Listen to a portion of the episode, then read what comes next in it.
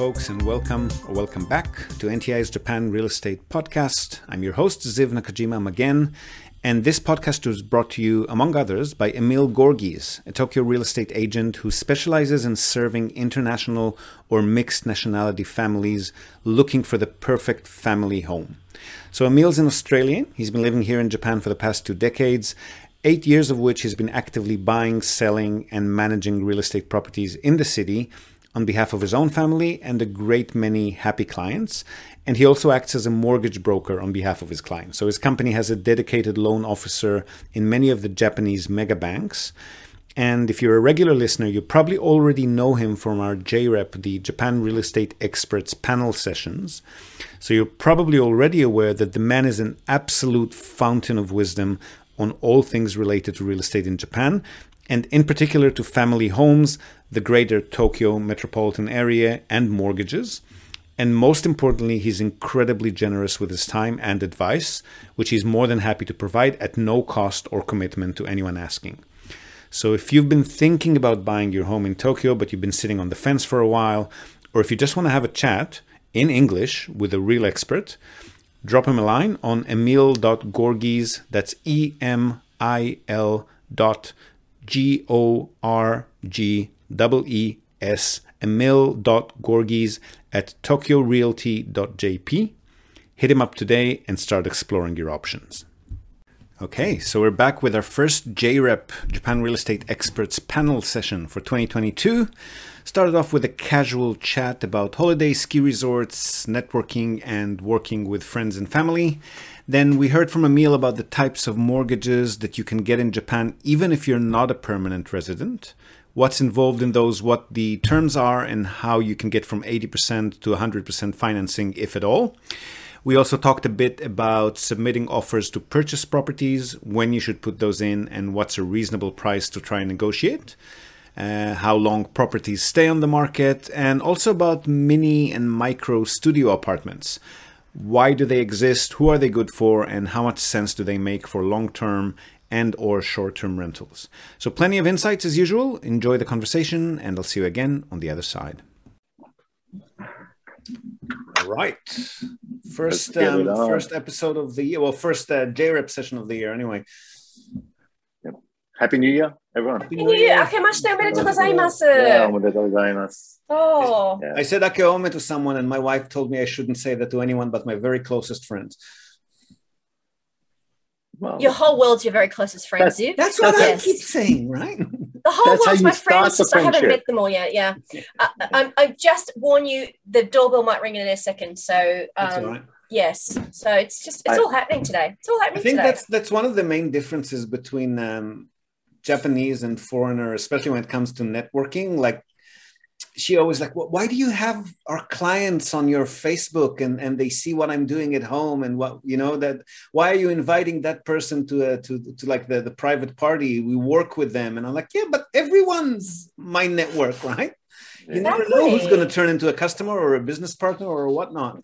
and vice versa. You don't know as well, like how, you know, they can help, you know, solve a problem for you.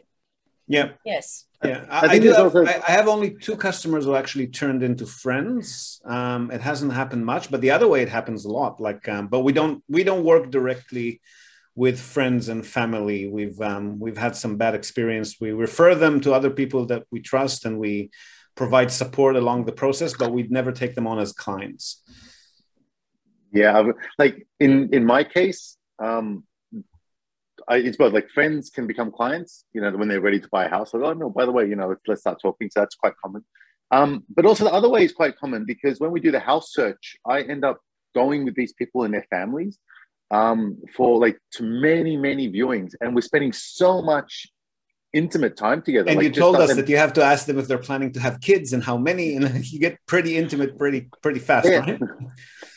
Um, yeah, well, there's that, but also when, like if they have kids, right? Like you know, their kids are running around, and and I, I fully understand their situation, and often they're just like they're my age, my sort of similar household structure, kids sort of my age, um, and so yeah, we just be like it's we, we and and we're out like we spend four hours or five hours every weekend together, Mhm. so for for three months or four months. Mm. right? So, um, you know, during the, the process, and it's so we just spend a lot of time, more time than more sort of one-on-one time, more time that is in the car and going from house to house, house to house. But it's just like us, like me and, and their family, um, you know, the husband and the wife and the kids. So you get to really know them quite quite well. Um, and and most people that are in that situation, they're just the ordinary folk. They're not like you know some weirdo or something that's just like really a transaction.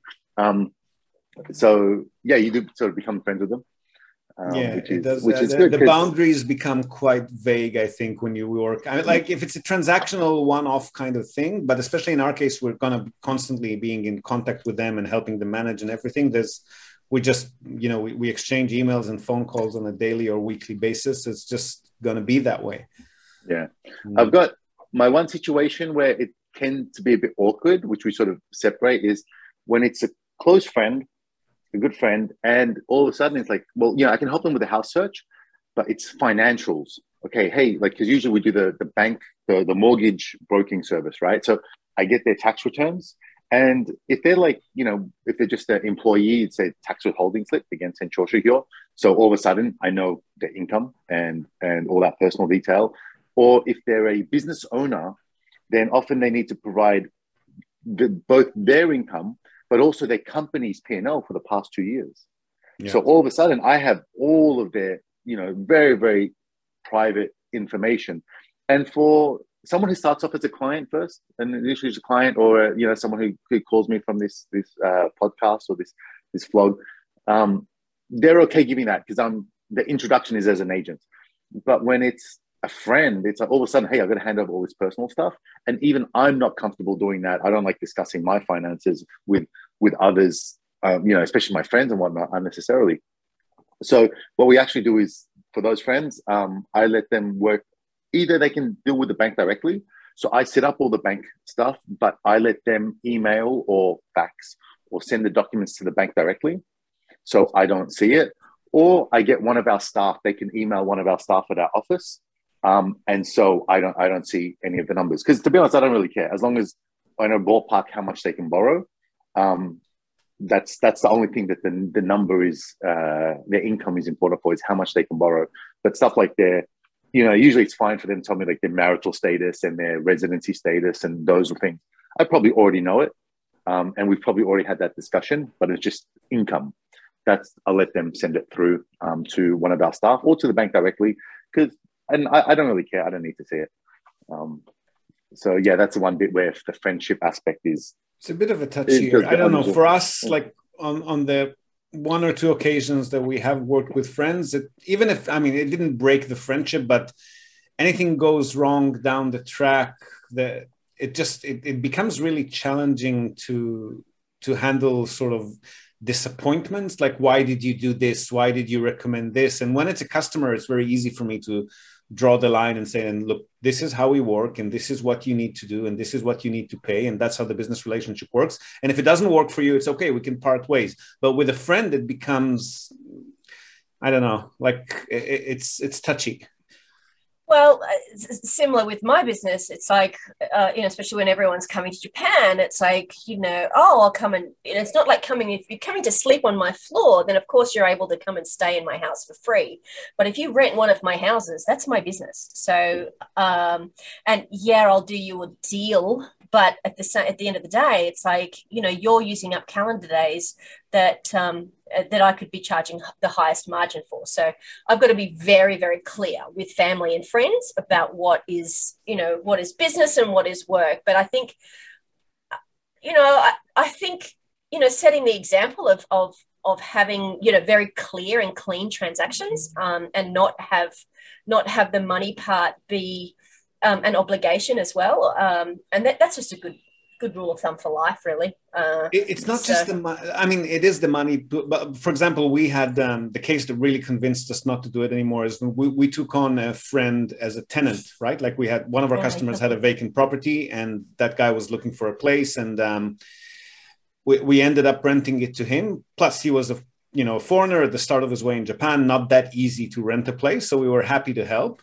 And then when they left there was an argument about what they need to pay or don't need to pay and you know if it was you're you know just a standard tenant, then we would have contacted a, a collection agency and just send them you know to to try and retrieve the funds. But do you do that with a friend? Like everything becomes difficult. Yeah, that's why that's why the transaction needs to be very clear.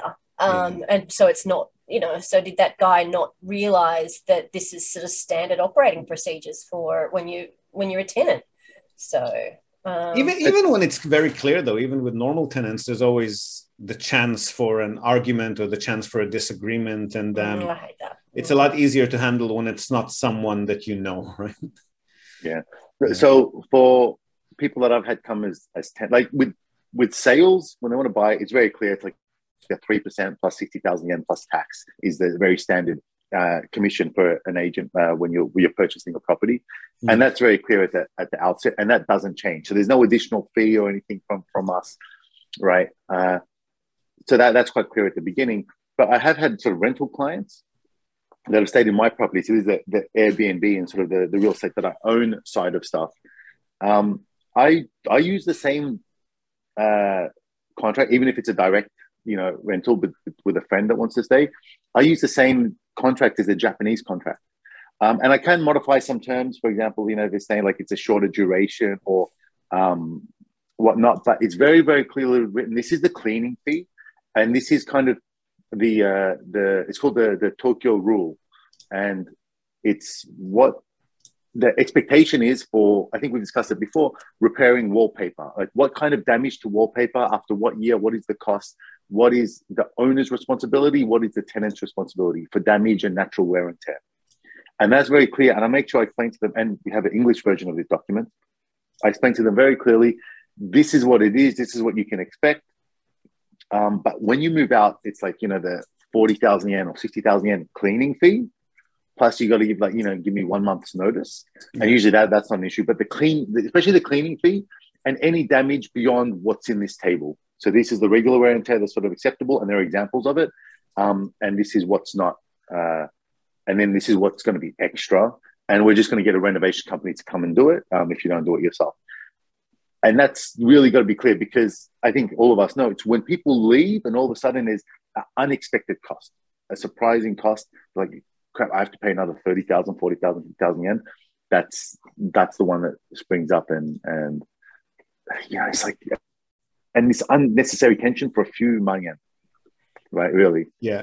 I I don't think it's a matter of, you know, like I, I would know that I'm in the right, you know, charging what I'm charging. But then after you go through that disagreement, it just, there's like a weight hanging over the, the the relationship, the friendship, right? Like because you have to go through it, whether whichever way it was resolved.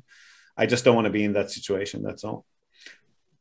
Plus, I'm representing a customer, an investor who actually owns that property, and then you know, my I- I'm not on your side, mate. I'm helping you rent a place, but I'm I'm working on behalf of the owner of the place. Uh, there- there's a bit of a dissonance there. Mm. So what do you do Um, on the uh, what do you do on the holiday? I went skiing. I went You- up to Hokkaido and there was a blizzard or two, and we had waist deep powder. And my 11 year old was an absolute champion. So he he was stayed with us the whole time, and and we went down some really gnarly, uh, yeah, some really gnarly runs, like off piste, waist deep powder, and Mm. he nailed it. So so proud of him. So That's Yeah. awesome. Good stuff. Mm. Yeah. I, I saw some of your photos, Tracey. Were, uh, yeah, I- and it was a nice. there was one day we couldn't even go out. It was just it was an absolute blizzard. The next day was incredible, absolutely incredible. So like it was like fifty centimeters of snow every day. And yeah, Which was resort? Kiroro. Ki- Oh, was nice. Yeah. Yeah, I mean long the- runs. Lo- yeah, food and bev. Food and bev was a bit of a, uh, you know, you're very, very much a captive audience and resort prices. So that was that hurt us a little bit, um, but the snow was just fantastic. So. Mm. The fireworks at New Year's Eve, and uh, which is rare for New Year's Eve. It was fun. It was a fun time. You're over there with New Year, the New Year period. Yeah, we went. We went from the thirtieth until the sixth. That was a good long time. Ooh, that was a solid, solid break. Yeah, we went to uh, Nozawa Onsen. Ooh, nice. which is good. Yeah, um, and so uh, New Year's Eve and New Year's Day, the thirty first and first, it dumped like seventy five centimeters and then sixty centimeters. Yep. So they got one point five meters, and we got there on the third, and we're there for like four days. Mm-hmm. It was just fantastic. It was just beautiful, beautiful. That Yeah, area and is becoming really popular with Australians, right? Sorry. Nozawa, it's massive for Australians. Yeah. Oh Yeah. yeah. yeah. I've I've got a friend who's uh, who's a real estate agent in Australia. Sorry, my cousin. He's trying to buy property in Nozawa Onsen, and you really just you have to know people. You can't just sort of, you know, everything is off the books. It's not. Uh, it's just not possible to to That's buy. what we exist for. I know. so yeah. So. Uh, now that I know you, Ziv, Yeah. I will be introducing you to him, but he's obviously not able to come up right now. yeah, no, remote uh, remote is all what all the people have been doing for the last couple of years, but they're pretty happy with it. They uh, there, there are good deals to be had, especially in places that rely on tourism. hmm Mm. Well, actually, after we get off this call, that's what I'll do. I'll introduce you to my Yeah. cousin. So, uh, and Ziv, what did you do? Um, stayed home and worked. it's not nearly as exciting. We took uh, my son and I took a few days off. The, we got a vacant apartment um, that actually belongs to my mom when she's uh, here in Japan, but she hasn't been coming for a while. So we go there uh, every few de- uh, every few weeks or once a month or once a month or two, just to give mom a break and give us a break from mom. And then we eat junk food and watch movies and uh, play board I- games and I- yeah, I approve with this philosophy as a mum, yeah, uh, as a working mum. Um, I approve of this philosophy. Yes. hmm yes. So, where's this apartment? Can I send my son and her husband there too? Sure. We uh, will give you a we'll give you a good uh, Airbnb kind of price. oh, good. Yeah. he needs a place to get away. yeah, it's uh, it's crucial actually. Like um, I I need a holiday myself. I haven't gone on holiday for a while, but I do go out like for an overnight excursion once in a while and come back in the uh, wee hours of lunch. So uh, I get my short fixes, not not anything long, but yeah. yeah. Yeah, it's very really important. So, Ziv, you said you had a story to tell us. So, Oh no, no, just um, I, I wanted um, I referred a, a, client or potential client to Emil. Now let's not mention him by name, but um, he was he's been living in Japan for about four years now, so steadily mhm. employed in Japan. He and his wife are both non-Japanese. Um, and he was approved for a mortgage loan, so he, they want to move away from rentals and buy their old home, uh, their new Mhm. home. So first off, they were approved. They were approved for a uh, homeowner's mortgage, which I, I know Emil's mentioned that it does happen, but it is still a bit surprising for me because I thought if you're not permanent resident yet, uh, it could be a bit challenging. Um, but they were approved for about 80%, and he's now on the lookout for a 100% loan, which he said Mhm. he actually spoke to some people in similar situations who have received it. And I didn't even know that was a possibility if you're not a PR. Yeah, so I, I spoke to him this morning. Actually, had like a nice, solid one-hour conversation. So, um, and just anyone listening. So, generally, what happens when people are interested in, like, they're, they're curious about buying a place, and although this particular client had already spoken with banks and gotten some approvals or like some ideas, like informal sort of discussions with the bank, saying, "Okay, yeah, you can borrow this much or that, etc." Usually, what happens is, you know, you'll just we just arrange a call. Like he sent me an email, like if you sent me the intro email. They reached out. I just gave him my number. He gave me a call this morning. And we, we spoke for about an hour about his very specific situation and his financing options, etc. And yeah, so he like he'd already gone and done sort of all the research and stuff like that, and and came back. So when he, I spoke to him, he seemed quite knowledgeable. He's saying, "Well, I can get eighty percent financing, and this is how much I can borrow and stuff." And that's pretty much the information I would have told him. But he was like, "Well, but I have some friends who are also similar situation that got one hundred percent financing, and they don't have permanent residency." And I said, well, look, the only like the banks that I know that will give you per, uh, 100% financing without permanent residency, you need to meet some other conditions. Okay. One is you need to either have a Japanese wife or like your spouse, your spouse needs to be Japanese or, um, or permanent residency. Right. And he goes, that, but he said, no, that's not the case. Okay. But even his friends as well, that's not the case. The other requirement is you need to be living in Japan more than five years and working at the same company for more than five years. You have to be married, even if your spouse is not Japanese. You need to be married, and you need to um, have been resident in the same house for at least three years, Even as a tenant, even if you're renting. They- as a tenant, because they want if they're going to like yeah stability and they, they want someone who's not just going to sort of move to another country that's why like like like so these other signs if you don't have permanent residency you don't have proof of long-term residence like that your commitment to the country they want to they're going to look at these other factors that they try to weigh out right? They want to give you the loan um, but and i said to him like so in your case you haven't been here for five years so i know that's definitely not an option for you. Um, and but your friend that did get it was it with this bank and did he meet these conditions? And he goes yeah he has been here for like you know seven or eight years and yes it was the bank that i was talking about also that particular bank no longer is doing that because um, they stopped in April because April's when they changed the, the policies on April 1st of 2020 so not last year the year before um, they stopped because they had been given it they had given it to a few foreigners um, but they basically left um, and and defaulted on the loan. And so they they changed the, the bank um, it's mega bank changed the policy overall. So you, you can't really you can't really get that anymore um, it could still be on a case by case basis, but previously it was gen, it was straight up. Yet you can get it. Now it's like, mm, for the most part, no, you can't get 100% financing.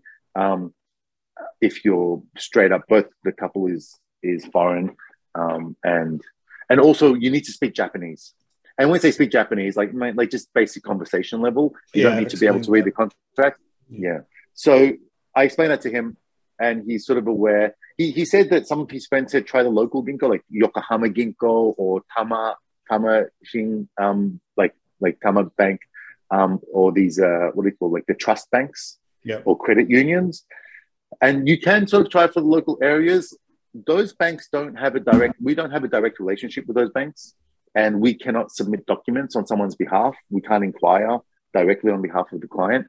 Um, and the local banks will also assess it more at a branch level.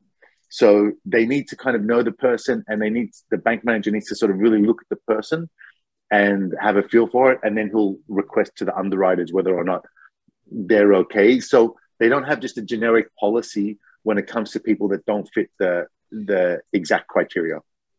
So yeah. it's hard for us to give a definite no, but for the mega banks and whatnot, we're pretty confident with the it's a definite no. And so they may be able to work something out, but for the most part, it's it's a no go.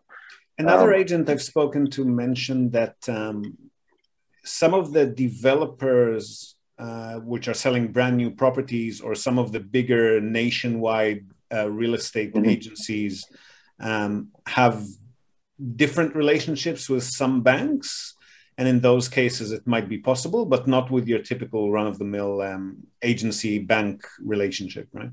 Yeah, correct, correct. So some of the, like, you know, Mitsui Fudosan, um, you know, they're building massive developments. They actually have a bank that's tied in with that development, right? So in those cases, yes, they may be able to get, um, you know, like a non-PR holder, like just a just saying a, a single guy, you know, in his thirties who who works and just wants to buy an apartment um, within a brand new building, won't be used, a brand new um, a brand new development. Then yeah, they they may be able to get um, to get 100% financing at reasonable rates um, without permanent residency, but that's not a general. Um, the, no, it's not a general uh, off the mill kind of loan. Yep. Yeah. Understood. Yeah. So um, yeah, and the discussion with him was, look, he's about twelve months away from getting PR. So look, it's very easy actually to get. You know, if you don't have permanent residency, but you are fully employed and you're resident of Japan, you can get eighty percent financing.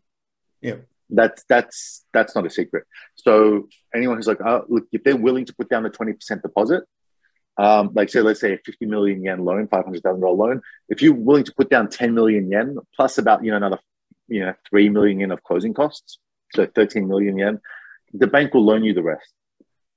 And I tell people if you're only about um, you know six to twelve months to away from getting permanent residency, once you get PR, it's like and in this case, without your referral, he actually met all the employment criteria very well. He's a, a, a Seishain at a listed company. Okay, he's been there for almost four years. So, in terms of employment situation and income, perfect for a loan. The banks will love him. And it's at a listed company, very, very large organization. Um, it's just his residency requirement that was an issue. And because he's only you know 12 months away from getting his permanent residency.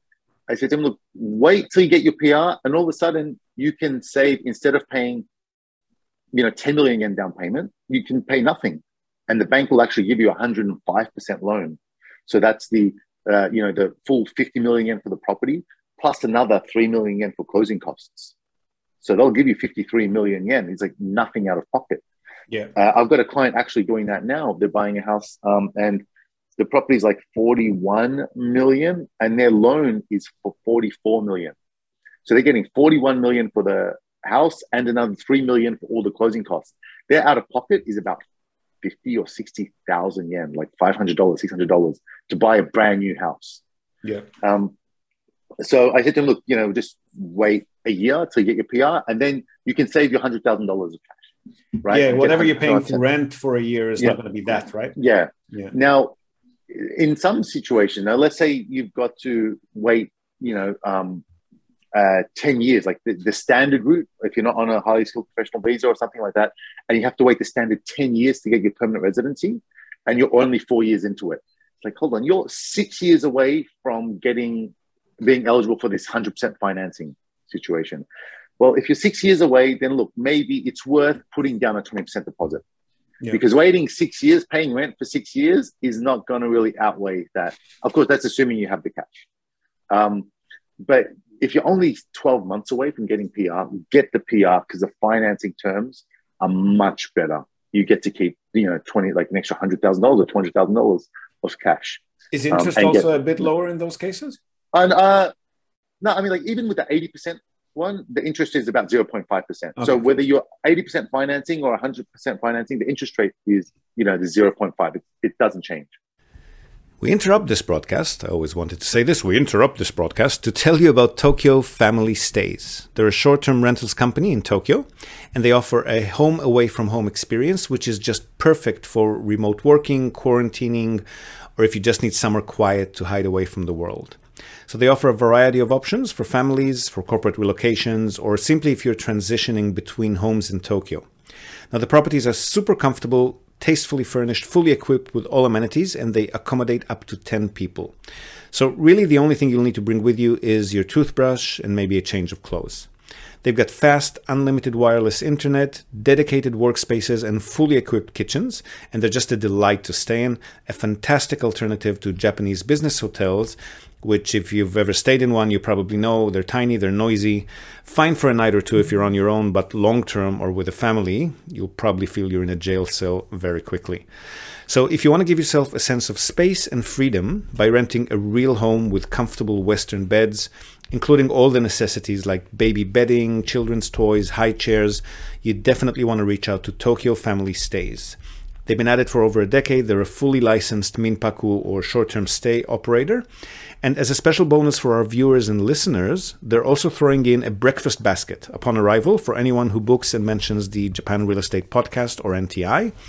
And not only for guests, if you're a property owner, you've got an investment property that you want to tweak for higher profits, or a holiday home that you want rented out when not in use via short term stays, drop them a line today see how they can help you maximize your property's income. And again, as a special bonus to our viewers and listeners, they're also offering a free audit of your existing short term stay listings without any obligation whatsoever. So feel free to reach out to them at tokyofamilystays.com.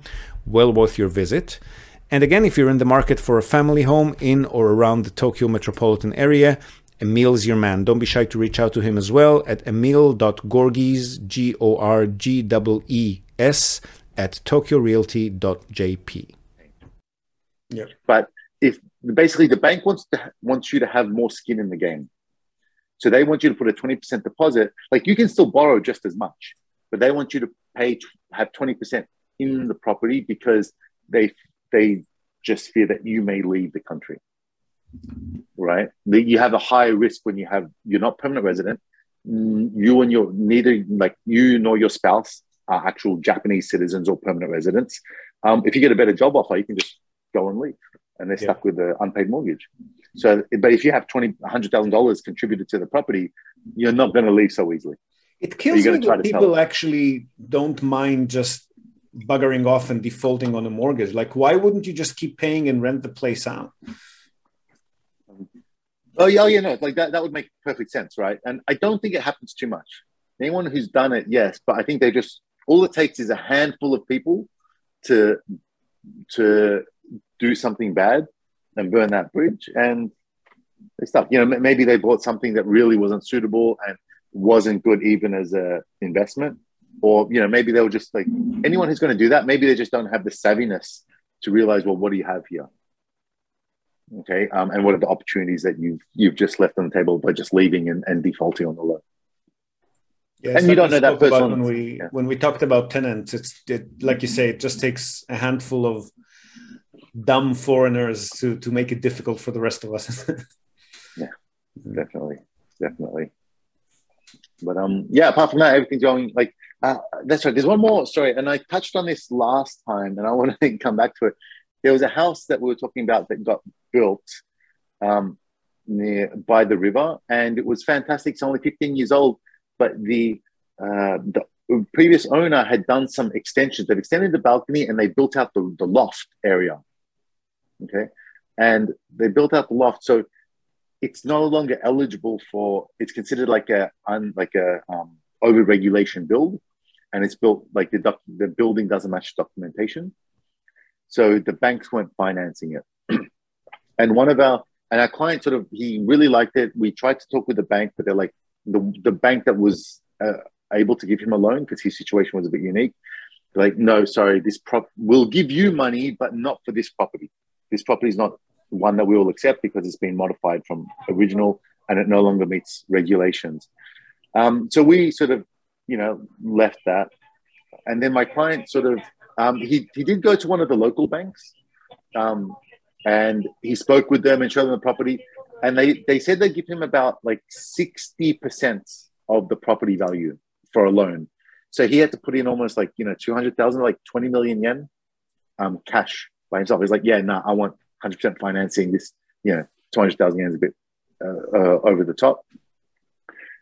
Now he's he called me up the other day and said actually you know what? We thought about it over the year. We love the place. We're willing to put that cash down.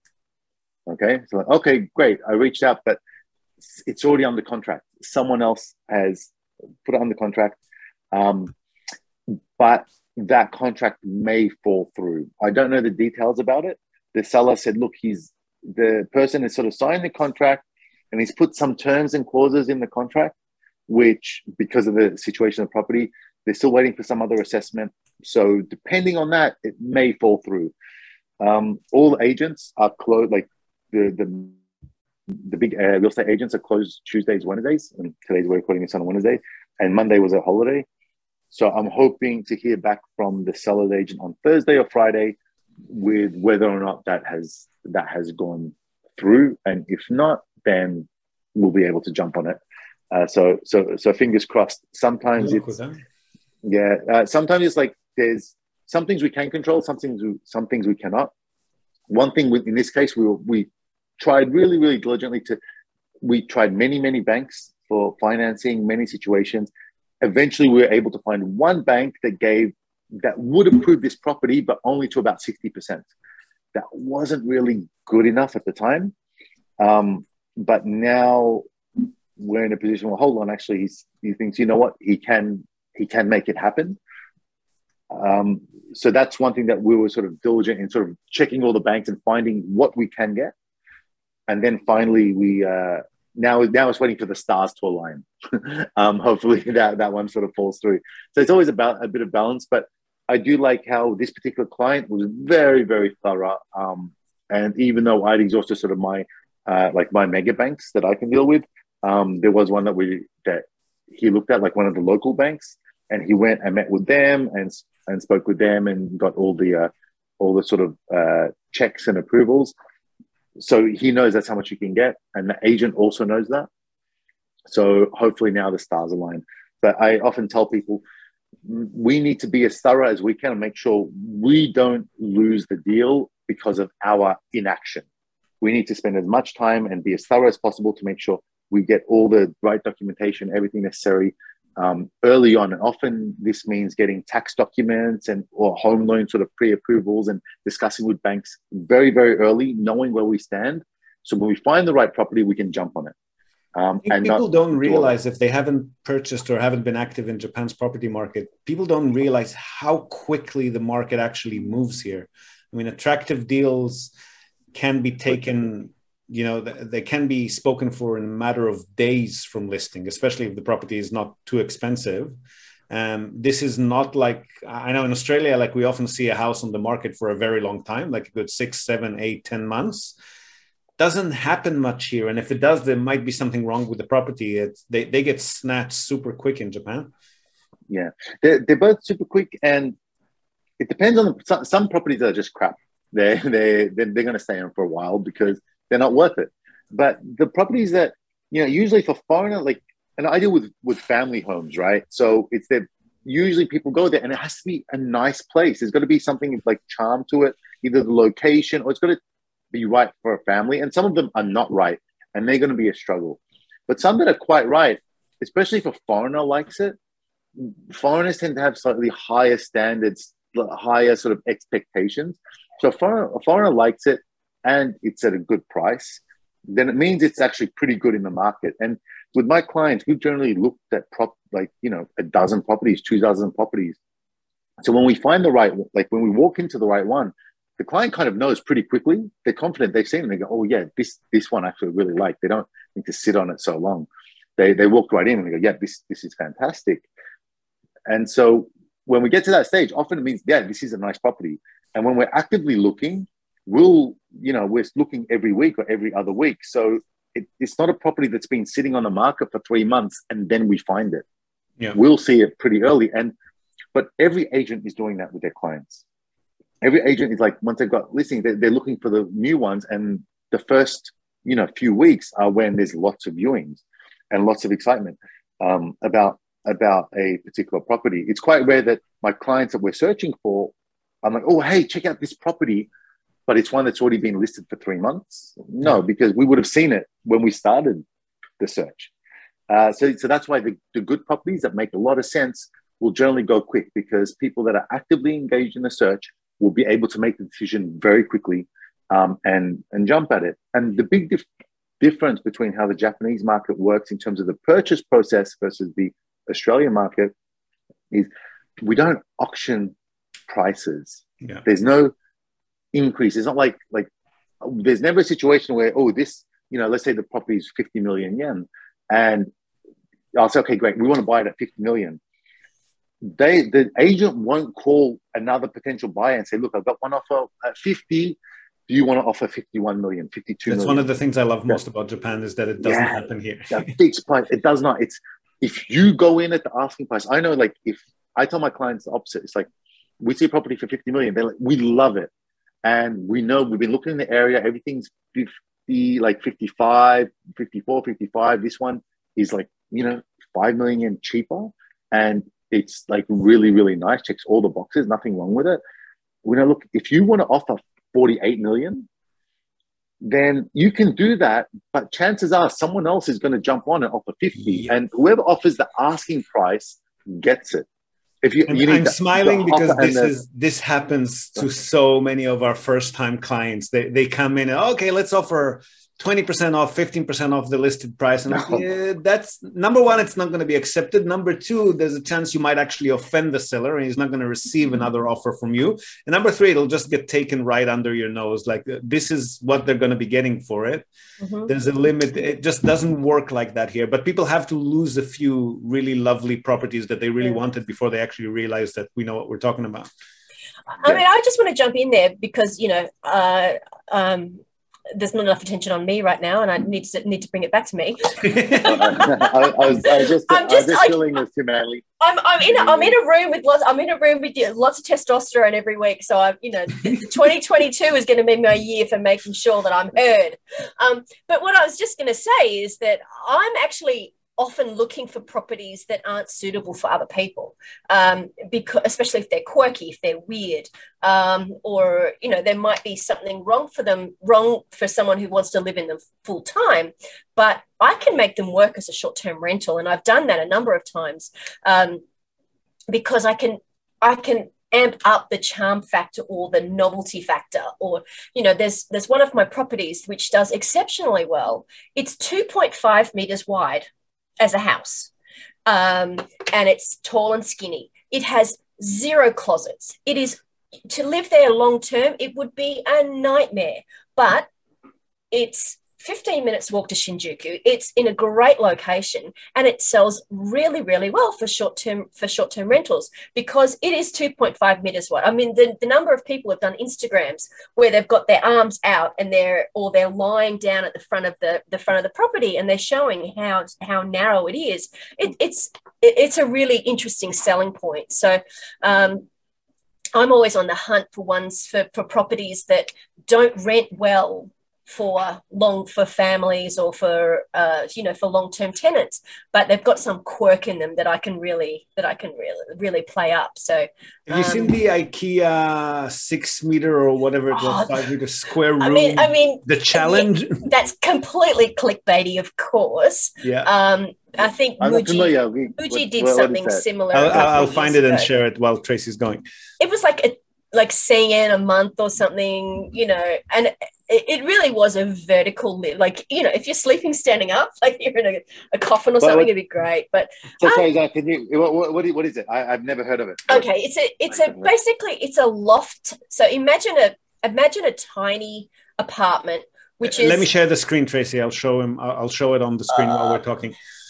I'll have to let you share the screen. Yes, the you have to allow so, me to share. See, you are in to. control. Don't worry about the ah! ah, there we go. She could have muted us at any time. Yeah. I could mute you. I could change your names to whatever you want at any time. There you go. Um, so is it? Oh, it's one dollar a month. I thought it was like yen a month.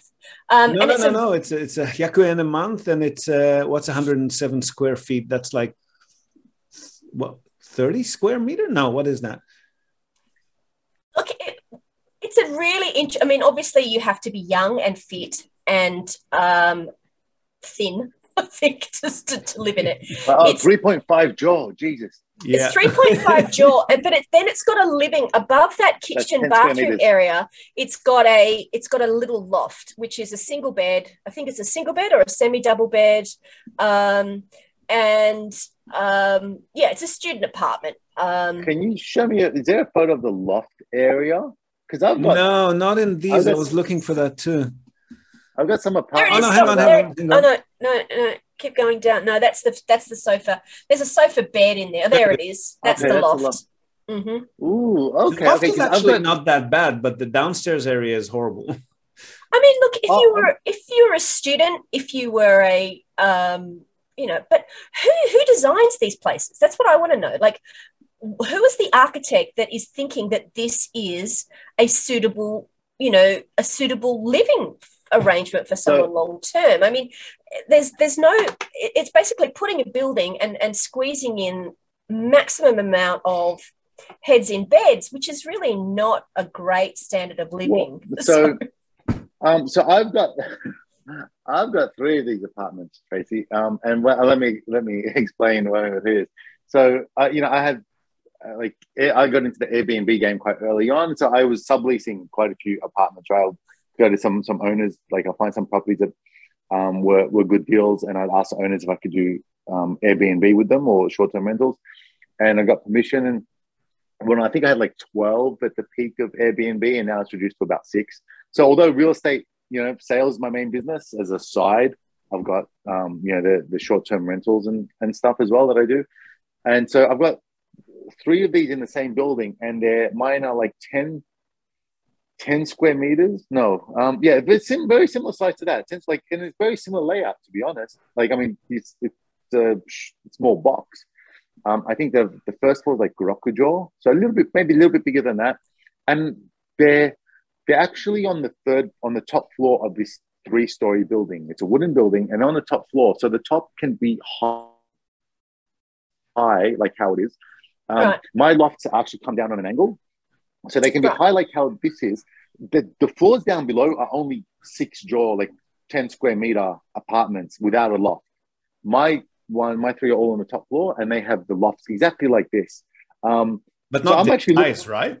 Sorry, not this size. It's got to be Oh. bigger than that. We have Oh, some no. apartments with lofts as well, but they would be at least 15, 16 square meters. No, my no, I think they're ten So how many jo at the bottom level? like six. oh, see, six what I- jo. That, that's three point five jo at the bottom. Oh no, no, but it's three point five. jo, if you go back to the floor plan, Oh, that's three point five jo of like that's not including the bedroom, uh, not Yeah, including the kitchen and bathroom. yeah, that that that looks like only the the bedding space is three Ah, point stop. five. Yeah, yeah, There we go. yeah. That that bedding space there is three point five, and then they got the bathroom and kitchenette, like the. Oh, hold on. There's no shower. Oh, yeah, no, there's no shower. Oh, yeah, there is. There's a shower. There is, there, there yeah. is a Shower. Okay. Yes, shower and a a kitchen. shower. Yeah, so yeah, so my one's very similar to be honest. Um, so that's why I'm looking at these, going, wow, you know what? I can just, I should just redo my whole apartment, just go everything that they got here in, in IKEA, um, like in this show, like this showroom. That Yeah. will, like, I could just replicate that and make it like a, the IKEA room. And that's a um, real, but that's a real one person place. And obviously, you know, for short term rental, you, you, you need to have a spot, spot for luggage. Otherwise, you know, where, where are Yeah, you going to so put your bag? You've Every got to be a light I've traveler. had, yeah, every complaint I've had about people that are staying was, oh, there's no room for for luggage. And usually I say, look, it's good for two people, a couple, like not like two mates are willing to squeeze in. Because again, this is you know, um, Mhm. 15 minutes walk from Shinjuku, Nice. right? Um, and so for short term stays, again, it's a bit quirky and whatnot, but 15 minutes from Mhm. Shinjuku it's very Yeah. much for budget travelers that want to be Sure. in, Look, in, as long as you know, whatnot. as long as you know your target target customer and they're you know they're they're up for the experience then it's a good match i think uh, just being transparent with what what the experience that you're offering and and Yeah. uh, and the price so um yeah it's that's just that's just difficult Yeah. but but so but going back i guess to the point you made earlier is like who builds these and why do architects build such a property that's not going to be livable so Yes. the building i've only got three rooms in it but there's two buildings and there's well, four 12 apartments in each building right and i've got the i've got three at the top with the loft but the other ones it's you it's largely international students that live there um yeah just that's it because it's it's cheap and it's great central location Some of these Um, places also- actually used to be dorm buildings where they used to have a shared uh, a shared uh, bathroom and a shared toilet. So it might have been renovated to fit like a Mm. you know include all of it inside that tiny space. But maybe uh, no no no they, they, no they i think what tracey's mentioning with this one is no they, like to be honest like these small size like maximize the room like a rokujo room and if it's in a good location like you can't really do that kind of space out in like in the boonies like far out because people that are going to live all the way there need a bit more space and for only just a few thousand yen but when you're in shinjuku or shibuya then you're like you know i'm paying the difference is 60000 yen a month for that size Yeah. or 80000 yen a month because you're talking 50% extra in floor space because the loft doesn't really count. So if you go from 10 square meters to 15 square meters, it's doubling the rent. Yeah, we've So- got a one of our customers has an apartment in central Fukuoka, like right next to Hakata Station. Mm. Um, and that one's 12, 12 and a half square meters. So it's uh, no loft. So it's, you know, basically even smaller than this one for living space. And um, it's never been vacant for longer than a, the couple of weeks that it takes to renovate it. I mean, there's Well, what's wants what's it. the rental like? Well, um, 25,000 yen a month or thirty. 30,000. there you go yeah Yeah. Mm. yeah. So, but but the thing is, like, so you go in 25,000, you want an extra trip, like an extra two, three square meters, like, which is a 20, 30% increase in price. It's five, you're going from 25 to 30,000 yen a month. Yeah.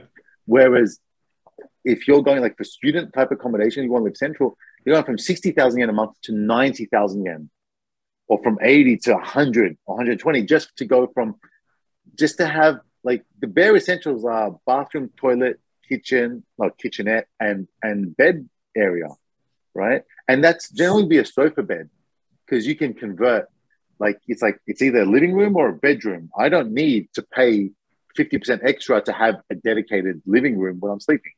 If you're vice versa. But, but like Tracey Yeah. was saying, so I know Tracey, you basically aim mainly for families in your homestays, but there is a big market for properties like these, right? Um, well, the problem is, well, for short term, t- so there's a couple of things. There's a couple of points I wanted to bring up, and I am conscious of time.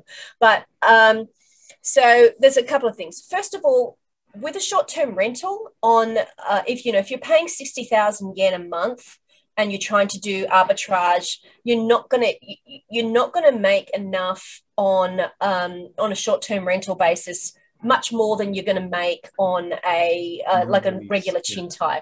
The real meat of short-term rentals is where you do have the two, three, four bedroom places, and you do have larger groups um, because there's a lot of there's a lot of competition at that at that level at that budget level you, are competing with hostels you're competing with the business hotels um, and you know when you're renting something at three four thousand a night um, you know, there's a lot of weirdo. Honestly, there's a lot of weirdos who who rent at that price, or they're, they're people that you know when they don't have much skin in the game, they're not going to take that much care of it. So there's a, there's a lot of there's a lot of factors. I don't think there's enough meat um, because you still have to do the same amount of work to manage the guests and manage the cleaning as you do for a, something that you're earning a hundred thousand a month as opposed to something that you're making a million in a month. Would it you know? make a so difference if you own the entire building and you've got 12 look, of these? If you own the entire building, I would recommend that you would knock out a couple of those walls and convert some of those single studios into two, three, you know, two bedroom, two bathroom, for example, which are very hard to get. So three bedroom, three bathroom, which is what a lot of, um, especially Asian travelers want. You know, if they're coming from Singapore or Malaysia, they're wanting an ensuite bathroom you could have a building where you have 12, 15, 1Ks, knock out a couple of walls and convert them into a three bedroom, and you're going to make more. Um, you're going to make more on a monthly basis with less work than yeah. uh, than running individual properties, or you rent out the whole lot. So that's exactly correct. Yes.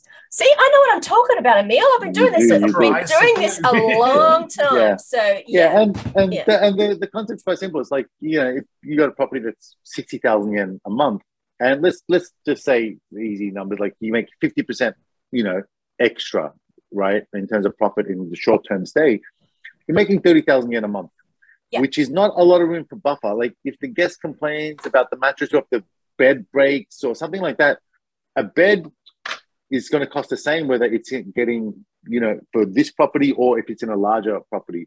Yep. So if you have a property that's 300,000 yen a month, so you're making 150,000 of profit on it, you can go and change a mattress. You can just, the guys don't like pillows, you can spend, you know, 5,000 yen on pillows and go because they're paying more than that per night. Mm-hmm. Right. Whereas if you're only making 5,000 yen on the guest total stay and he complains about pillows, yeah. it's like, well, hold on, can I spend five million just because this one guest is not happy. Whereas yeah. one guest paying, you know, five hundred thousand yen. Well, yeah, I can I can give them new pillows. Um, so and, yeah. and also one guest versus three guests, etc. Mm. It's um, yeah, and definitely the, I agree. And the other thing that what I do as well is is I just don't sell a bed, Ziv. I sell an experience. So when I have a family who's coming to Japan for two, three weeks, for example, they're coming in and they're you know they are spending a lot of money they've got a lot of skin in the game but they're also prepared to spend a lot more money on things like tours on um, babysitting on all the other things that i can i can drill in and really make some money on. Which a budget traveler is a budget traveler is not yeah. interested in that. They're interested in the cheapest bed.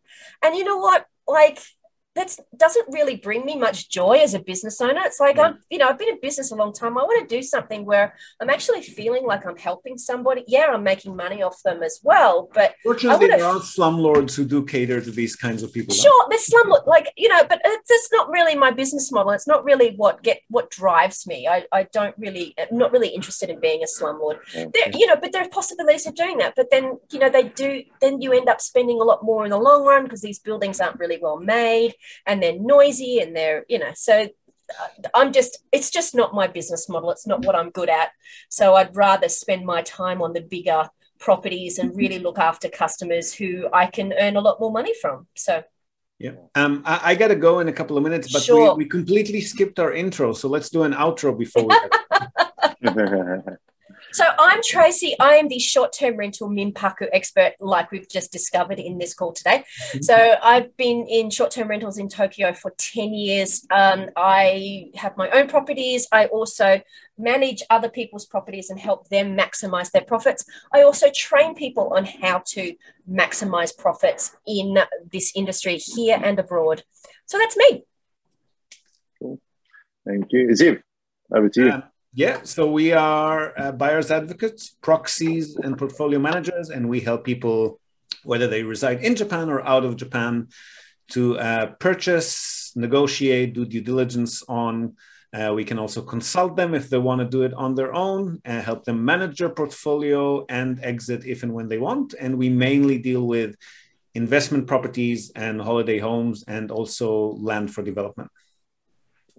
All right. And my name is Emil. I'm a, my title says here, I think it is. Um, I'm a real estate agent here in Tokyo and I help people find their personal home um, you know, I, I, say their dream home, but how about realistic home? I think is is, is more appropriate in, in Japan because we're not getting our dream homes that, that we see in the magazines. I think uh, here we have to settle for something a bit more reasonable.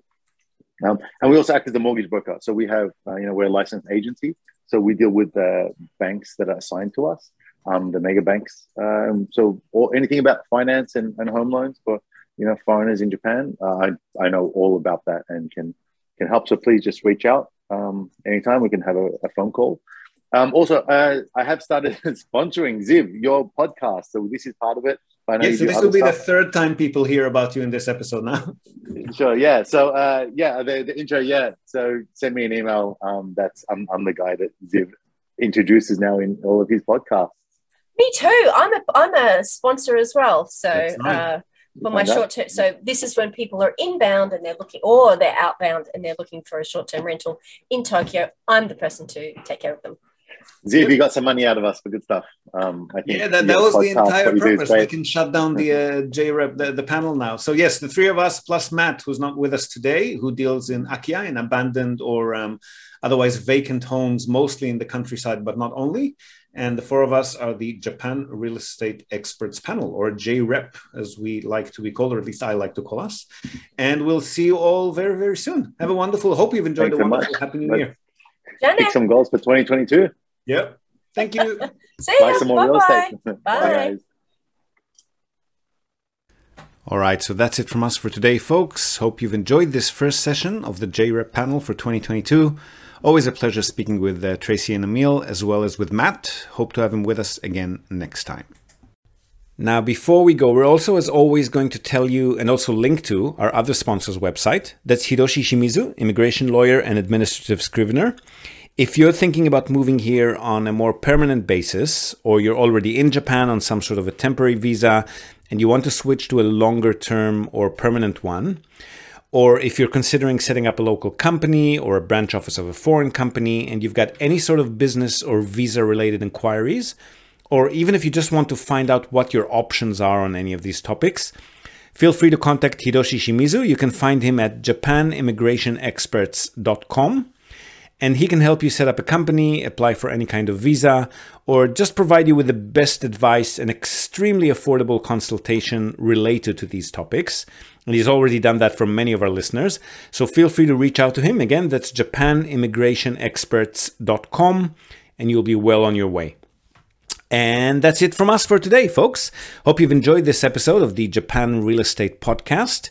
Do share it with your networks and please let us know what you think. So leave us a short rating or review on the iTunes Store, on Spotify, or just drop us a line in the comment section or wherever you might have found this episode. We love hearing from you. Hope to have you with us again next time, and until then, have a great day or night ahead. Yoroshiku.